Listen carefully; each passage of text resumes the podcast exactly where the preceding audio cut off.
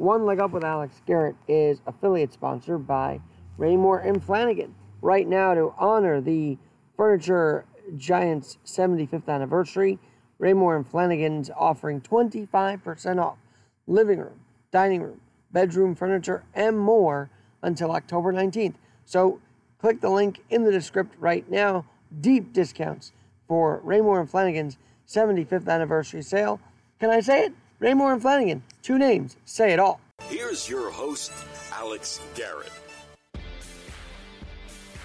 And here we go. It is a special edition of One Leg Up with Alex Garrett, and it's kind of a rush edition because on the line with me right now is a longtime friend. You know, I see that we all go back to Somerset Christian uh, College or something like that, Rich Valdes. That's a long time ago. But since then, you're in radio and you're making some moves now. But first of all, thanks for joining me really for the first time on my podcast. You got it, Alex. Pleasure to be here. Thank you. So, last time I saw you was in the halls of WABC, and then I turn and I see you got a bigger, bigger deal going on. You're going national. Tell us what's going on starting tomorrow, and you're uh, taking over the Jim Bohannon show. Tell us what's up. Sure, you got it, brother. Well, thank you again for having me on. And yeah, you're right. You know, back in the days, I worked at Somerset Christian College, and uh, I ended up, I guess, by um, by God's grace, voicing the commercials, somewhat by accident, but voicing the commercials for the college. And they liked the job that I was doing, so I did more of them. And that was the first time I'd ever gone in a radio studio and it was at WAWZ, Star 99.1 FM, and I loved it. And I said, man, this is great. And that's where I got bit by the radio bug, I like to say. That was 2009.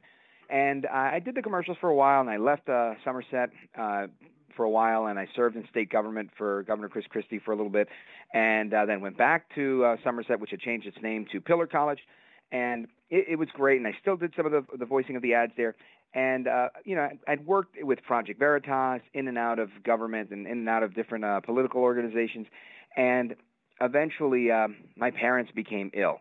And um, at different times, they both went to be with the Lord. But I took care of them till till the very end, and ultimately, I, I took off from work to kind of be a full time caregiver. And it was after that my dad had gone to be with the Lord that I said, "Oh my gosh, what do I do with myself? You know, I don't know what my next step is going to be. And a buddy of mine said, well, you know, you always loved radio. Why don't you get into radio? And I said, I, I wish it was that simple. you know, when you're in the New York market, uh, getting into radio is it's kind of like a, a kid that says, I want to play baseball. I want to, you know, I want to be a Yankee or I want to, I want to go to the NFL. It, you could want it all you want, but it's not easy to break into this industry.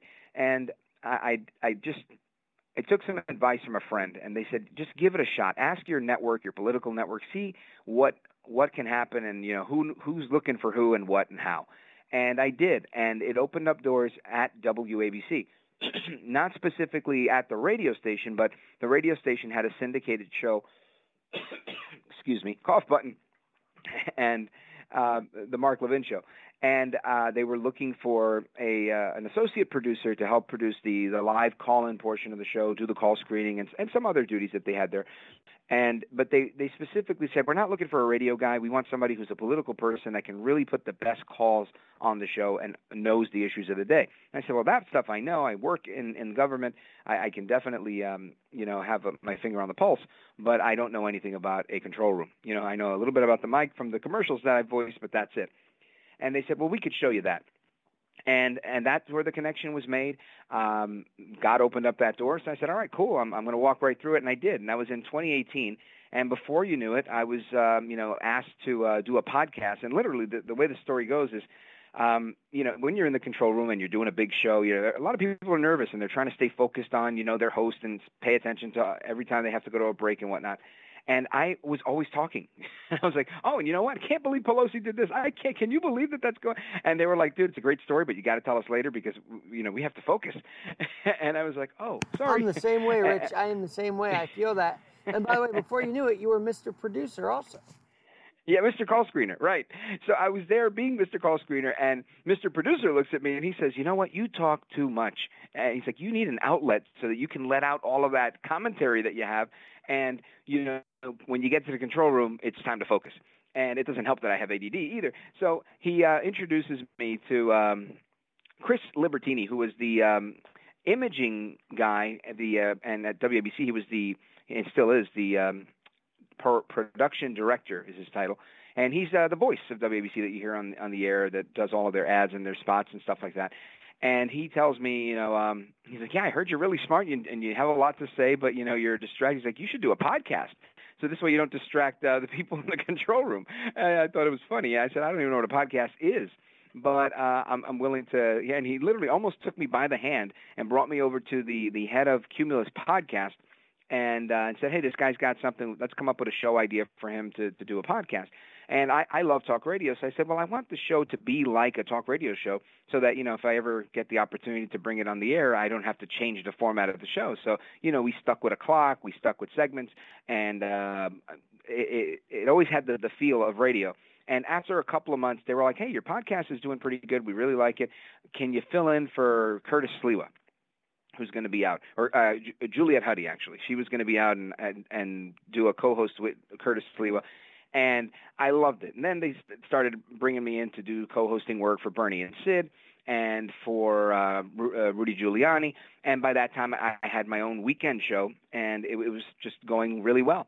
And I then know you in were on the 2020, for a while, and, and that's why Oh, want yeah. know where we can hear. Uh, we'll get to the national in a minute, but uh, since you mentioned Bernie, what were your thoughts on his passing? I mean, you worked Crushing. with him for a little bit, or Oh yeah, well listen, I you know I worked late. I worked really really hard. You know, even though I, I came into this industry five years ago, I um I, I worked super hard and super late many times because uh, it took me three times as long as it took everybody else to get something done. And if there was nobody available to edit my podcast, I had to do it, but I didn't know how to edit. So it took me forever learning how to use uh, Adobe Audition and just doing things till I got it right. So there were many times where I was in the studio where I finished work at 9 p.m. I'd still be there around midnight, you know, plugging away on my podcast stuff. And Bernard McGuirk, who started work at 4 a.m. Uh, for their their 5 a.m. show, uh, at the time it was five, and then it moved to six. He would show up at midnight sometimes or 12:30, and because it was e- easier for him to get in from the train uh, on the train from Long Island. So that's when I first met Bernie uh, on one of those late nights where he came in and went to his office and he'd you know take a nap and then wake up at four and start doing his show prep. But he came in and he said, "Oh my gosh, you know, I didn't think anybody was here at this time." And uh, we became friends. Every time he came in from the from the train, I would see him and we would talk and you know, he would reminisce about his Imus days, and you know, he was a big fan of Levin's, and he'd say, "Oh, I love it when Mark does whatever," and and he was really generous with his time and generous with his um advice. And it wasn't like you know he knew better than me. It was he's actually very reluctant to give any um, broadcasting advice, but he gave me advice just on the business in general. You know, how to navigate the the, the world of talk radio, and and it was priceless information to me. And he, the guy was um, uh, just an awesome guy. He was a, a really true blue kind of guy, and there was an uh, not an editorial, but a um, obituary written about him in the New York Times that I think was extremely unfair. The first sentence, not only is it an incredibly long run-on sentence, but it, it it seeks to kind of smear him and highlight his worst career moments uh, rather than really highlight his, the, the, the, the actuality of his career. I think he's a great guy. He loved his family. He loved this country, and I salute him. well, absolutely. By the way, your podcast, and I'm sure you're still going to keep up with this, is This Is America, and I know that you come at this with sort of a millennial slash, um, can I say, minority point of view, meaning you work hard for what you've gotten, and, and you wish that message would resonate with today's generation, and even dealing with other political issues, right? Oh, for sure. I mean, that's uh, you know, I'm I'm uh, just outside of being a millennial. I'm a Gen Xer, but I bring that that perspective of you know having grown up in the 80s and 90s uh, in New York and in New Jersey to you know that's the lens that I see life through. So I try to bring that to all of the commentary and analysis that I do, and I try to add a little humor. And yeah, my parents are born on the island of Puerto Rico, so uh, um, you know I grew up with a lot of sofrito, a lot of rice and beans, and I try to bring a little bit of that flavor to the uh, to the broadcast to uh, just be who I am. And that was some advice that Mark Levin gave me early on. Uh, he said, Richie, you got to be yourself. And I said, all right, thank you, sir. They don't call you the great nothing. And, and it was advice that really has served me well throughout my career thus far. And uh, just to pick up where I left off, so you know, I, I had gotten the weekend show, and then in 2020, I was uh, asked to do a um, a show where they had a gap, a syndication gap, uh, between 10 a.m. and noon on WLIR, which is owned by WABC. So that became the Rich Valdes show from Monday through Friday, 10 a.m. to 12 noon. And I did that from 2020 to 2021. and just so till last year. And uh, and in 21, I signed a contract with Yea Networks, which is Kidd Kraddick's network, uh, for the podcast. And that prevented me from staying on with WABC because there was a conflict there. So I brought my show to WPHT in Philadelphia, which I had done fill-in with back since 2019 as well and, uh, and they're an, amazing station, just like WABC, 50,000 watts, big, big blowtorch in a in a top 10 market. So it was great. I worked with some great people there, and um, I still my show was on just this morning on WPHT, so we're still on on the weekends. And tomorrow we'll be on on 103.9 FM, which is the uh, WFAS. That's the new WFAS signal in New York City. And yes, I was um, uh, given the opportunity to uh, sign a multi-year, multi-year deal to continue the tradition left behind by Long John Nebel, Larry King, and Jim Bohannon. And I'm honored. I'm thrilled to pieces. You know, it's one of those things. Pinch me. Am I dreaming? You know, that type of thing.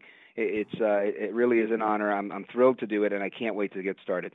All right. Well, I know that this is a crucial time. By the way, I see it's the humor of Rich Valdes as well. I, I love his humor also. And I, we got to get together and reconnect soon off air. That'd be great because it's been a little bit. But let me ask you this because you're hitting the national airwaves at a very critical time. We are at midterms in less than a few weeks now. So, do you feel like this is, if you will, God's telling you you're going to go national with this and send your message out there in a very crucial time right now? Yeah, well, without a doubt. I mean, I think that the conversation that we have on the air, it, to me, is always it's always a crucial time. I mean, that's kind of why I, I am so passionate about radio, and I do love old school talk radio, a good talk show where we talk about everything. Like, you know, do you put the toilet paper on the outside or the inside when you put it, the roll on? You know, I love talking about all of that stuff, but I think the news of the day and the issues that are pressing people's pockets are of paramount importance. These things really, really matter truckers and cab drivers and police officers and so many people that listen to late night talk radio have a lot to offer because they work at night. They keep the world moving for us while many of us are sleeping. And a lot to the table as well. So I love Larry King's tradition of open phone America in the final hour of the program, and it's you know Jim Bohannon as well has embraced three decades on on the program. So I'm going to keep that tradition as well and uh, and I'm looking forward to connecting with Americans and talking about the issues of the day and finding out, you know, from them what what's really pressing them and moving them, and why is it that they're going to vote the way they're voting, and why should we continue to to help or support a, a cause or a politician that isn't really benefiting us or our family or our worldview. And to me, that's ultimately what it comes down to. But doing it in the, the most entertaining and informative way that we can. I'm sure going to use a lot of audio cuts because I mean the campaign trail is full of entertaining moments, is it not? Oh well, I mean, when you have a commander in chief like Joe Biden, who in Spanish I, I call him Joe El Baboso Biden, and El Baboso means literally the direct translation is the drooling one, and uh, it, it's used um, synonymously like as foolish, and and I and I I make fun of Biden because I think sometimes he's just being foolish, but there's times where I think he's being sinister, or at least you can't help but think, my goodness, is is this man thinking, and what is his, you know, who, whose best interest is he acting on behalf of? It certainly isn't mine most times. It's certainly not of my children. So I I, uh, I enjoy um, trying to add a dose of humor to this stuff, but it, these are again serious. Absolutely, they are serious times, and uh, I'm just so and it's going to get bad. Well, we hope that things can turn around. Sure. I mean, look, Lee Zeldin, Lee Zeldin, he's got a chance now. I mean, I think he's tied in polls, and you know, it would sort of be an upset, would it not? But at the same time, I think the state is sick of where we're at. I mean, I got to tell you, I'm I'm a hopeless optimistic, and uh, and I'm very hopeful at the same time. I truly believe that uh, Zeldin's going to win. I think Michael Henry's going to win. I think these are really good candidates that have a lot of not only momentum right now because of the political situation, but they themselves, there's gravitas when you talk to them, when you realize, man, these people seem to be people that would actually make a difference in New York. Alison Esposito for, for lieutenant governor. I mean, these are great candidates. The Hochul culture, if you will, needs to be voted out. Wouldn't you agree? Oh, without a question. I mean, we've got to get rid of Hochul. She's a holdover of the Cuomo years. I think uh, they they were wise to get rid of Cuomo. She is the um, the remnants of what's left of Cuomo. I think we have to continue to uproot that and, and just bring in something fresh, some new blood into to Albany to say, hey, you know what? It's time to to really tackle crime, to be fair to the New York people, to be fair to everybody. And right now, it's a very unfair situation. And I think, irrespective of politics or what, whether people like Democrats or Republicans or whatever, nobody wants to get robbed. Nobody wants to live in danger. Nobody wants to live in a place where their safety's at risk every day, where they're seeing homeless people being abused and not being treated the way they need to be treated. And I think people are really at their wits' end in, in large part in a very collective way. And I think we're going to see that displayed at the polls. And it's whether win or lose, I think we're going to see that. I don't think we're going to see a landslide victory for Kathy Hochul. I just don't see a way forward where every New Yorker is is kind of in line with her agenda. It's to me, it's an agenda where it's only going to appeal to the fringe left. You know, the things that she talks about, making it a gun-free zone, making it abortion on demand, and all of that stuff. I just don't think that appeals to everyday New Yorkers as someone media rich, uh, talking like this might get you censored. I mean, but you're unafraid. That's another part of you. Like uh, you're bold. You want to go on the air and talk about this. So, what what do you think of the cancel culture that we're seeing? It's ridiculous. Absolutely. Why not? I mean, uh, anything worth talking about is worth talking about on the radio. I noticed when we were in the studios and you had to talk to someone named Ray Negron, who's a good friend of mine as well, on your podcast. Are you a Yankee fan? Do you have a connection with the Yankees? Uh, uh I, I, I, I mean, that. I like the Yankees. The Yankees are cool. Um, I, I'm not really a big on sports, which is probably why I'm a talk radio guy, not a sports talk guy. Uh, but um, I, I've never really been really into sports other than boxing and UFC. So, you know, I've been to Yankee games, I've been to Mets games. I'm overall kind of a New York guy. I know that upsets a lot of people that I don't pick a side, but I really, I just don't. But tell us your connection with Ray. I'm kind of curious now. Maybe you want. to we had him on as a guest for Hispanic Heritage Month, and he was a terrific guest. Rich Valdes, I'm so glad and proud of you, man, for growing the ranks here, and we'll be in touch for sure. Thank you, Alex. And, and remind the listeners where we can listen to you tomorrow and what time. You got it. Yeah, 10 p.m. to 1 a.m. Monday through Friday. Listen online if you want AM 1230 digital, or if you're listening on Alexa or Siri, it's AM 1230 digital, and uh, on the AM dial in New York and uh, or anywhere. I mean, if you're across the country, we're on 300 stations, so it won't be difficult to find. Uh, for the rest of the year, we're going to wrap up the Jim Bohannon show, and then in January, we're going to uh, kick open the doors with the with the, the next iteration and generation of what's going to happen in late night talk radio with Rich Valdes. Very cool. Well, congratulations, Rich. And uh, we're going to post this very soon because it's breaking news. Rich Valdes is going national, baby. Amen to that, brother. Thank you so much for your hospitality. I appreciate it, Alex. Good luck with everything. And as a reminder, One Leg Up with Alex Garrett is affiliate sponsored by Raymour and Flanagan. Right now, to honor the Furniture Giants 75th anniversary, Raymour and Flanagan's offering 25% off living room, dining room, bedroom furniture, and more until October 19th. So click the link in the description right now. Deep discounts for Raymour and Flanagan's 75th anniversary sale. Can I say it? Raymour and Flanagan, two names, say it all.